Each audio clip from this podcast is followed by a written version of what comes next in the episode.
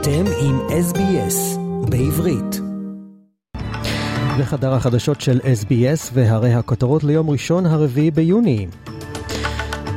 פיגוע קשה בגבול מצרים וישראל עם שלושה חיילי צה"ל שנהרגו ביום שבת בבוקר מפיגוע ירי של מחבל שחצה את הגבול. המחבל חוסל. הרשויות ברוסיה דיווחו כי עלה לשבעה מספר ההרוגים בהפגזות האוקראיניות שבוצעו בסוף השבוע על המחוז הרוסי בלגורוד, הסמוך לגבול בין המדינות. ובהודו אסון שבו נהרגו לפחות 288 בני אדם ויותר מ-900 נפצעו בתאונת רכבת חמורה מזה 28 שנים.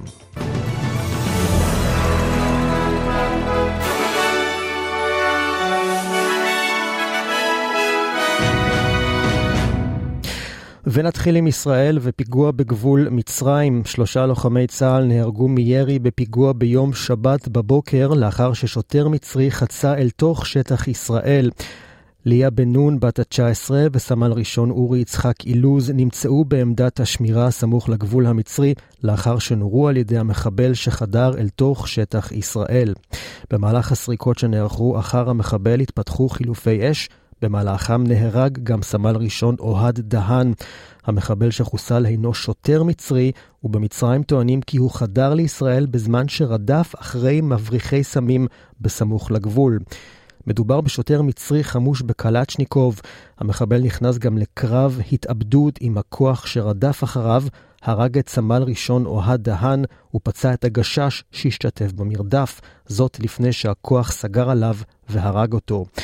השאלה העולה כעת היא מה גרם לשוטר המצרי לצאת לבצע רצח מתוכנן של לוחמים ישראלים, והאם פעל בשירות ארגון כלשהו. החשד המיידי נופל על שלוחת דאעש בסיני, שהשוטרים המצרים נפגשים עם אנשיה באופן דחוף, אולם הדאגה היא שהצבא המצרי בחר לפרסם הודעה די מוזרה, שמתנערת מאחריות לאירוע ולא נרתם, יחד עם אנשי השב"כ, לבירור אמיתי מי היה השוטר הרוצח. שכאמור נהרג, מה היו מניעיו ואם היו לו סייענים באנשי המוצב שממנו יצא. מפקד פיקוד הדרום, האלוף אליעזר טולדנו, הגיע לזירה ביום שבת בבוקר ומסר פרטים על אופן האירוע. הנה דבריו. הבוקר אה, היה לנו פה אירוע מבצעי כאן, בגבול סיני, אירוע מבצעי קשה. לצערי ולדאבון ליבי אה, איבדנו שני לוחמים ולוחמת. אה, אירוע מבצעי בגדוד ברדלס, אירוע שמתקיים בשעות הבוקר לאחר אירוע אה, מבצעי אחר שקורה בלילה, אה, בו הגדוד מסכל הברחה מאוד גדולה בהצלחה יחסית באותה גזרה, בצמידות לגזרה. יש שתי התקלויות, ההתקלות הראשונה, המגע הראשון עם המחבל, יש נפגע לכוחותינו שלצערי לאחר מכן נפטר מפצעיו. אה, ומיד בהיתקלות השנייה שקורית בעקב של האירוע הזה, מוביל המח"ט את הכוח והורג את המחבל. אלה הפרטים המרכזיים. אלו דבריו של מפקד פיקוד הדרום, האלוף אליעזר טולדנו. אנשי הביטחון המצרים המוצבים לאורך הגבול עם ישראל מאזור כרם שלום ועד אילת, כולל הר הנגב, אינם חיילים של צבא מצרים, אלא של יחידה נפרדת במשטרה המצרית, שמטרתה לשמור על הגבול ולמנוע הברחות וחדירות. שוטרי היחידה האלה נשלחים למוצבים ועמדות מבודדים, שבהם שוהה קבוצה קטנה במשך שבועות ואפילו חודשים ארוכים, והשירות שם נחשב למאוד קשה ולא יוקרתי. נשלחים אליו לרוב אנשים בעלי השכלה והכשרה מצומצמות. בצה"ל החלו בחקירה על מנת להבין מדוע לא זוהה המחבל אחרי שחדר לשטח ישראל מבלי שזוהה, חרף שדרוג התצפיות באזור, הגבול עם מצרים, ובצל הדריכות הגבוהה של הכוחות בלילה סביב סיכול הברחת הסמים שמתקיימות באזור.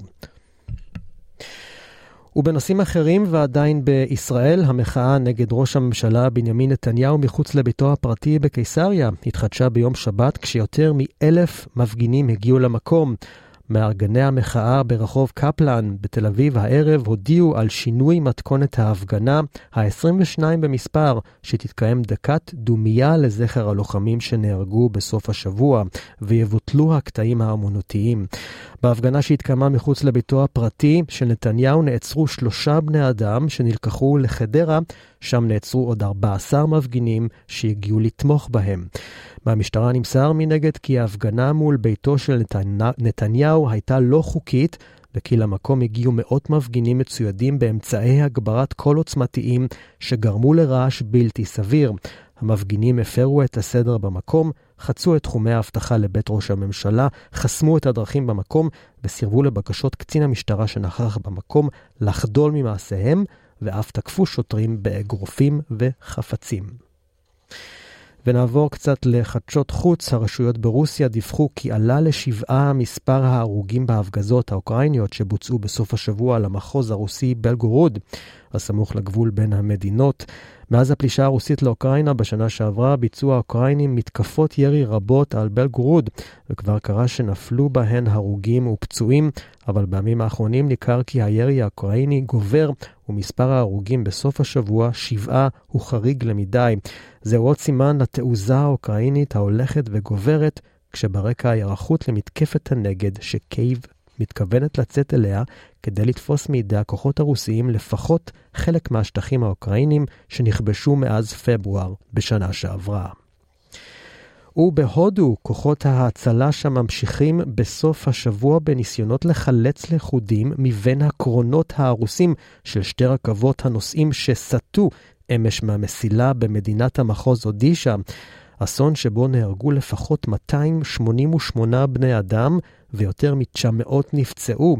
כבר עתה מדובר בתאונת הרכבת הקטלנית ביותר שידעה הודו זה 28 שנים, וההערכה היא כי מניין הנספים עוד יעלה. במשרד החוץ בירושלים עדכנו הבוקר כי לא ידוע על ישראלים שנפגעו באסון. מדובר כאמור באזור שאליו תיירים ישראל אינם נוהגים להגיע.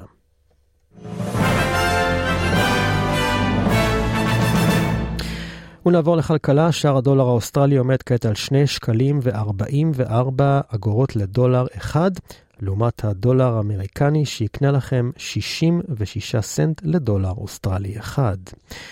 ומזג האוויר לסיום, היום ה-4 ביוני, הטמפרטורות יהיו קרירות ברוב חלקי המדינה, סידני עם 19 מעלות עם סיכויים לגשם, מלבורן עם 19 מעלות ובהיר, בריסבן עם 23 מעלות וסיכויים לגשם במשך היום, פרת עם 21 מעלות ובהיר, אדלד עם 23 מעלות וסיכויים לגשם, קנברה עם 15 מעלות ומעונן, ודרווין עם 31 מעלות בהיר וחם.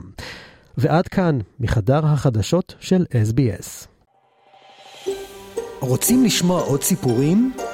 האזינו דרך ה Apple Podcast, Google Podcast, Spotify, או בכל מקום אחר בו ניתן להאזין לפודקאסטים.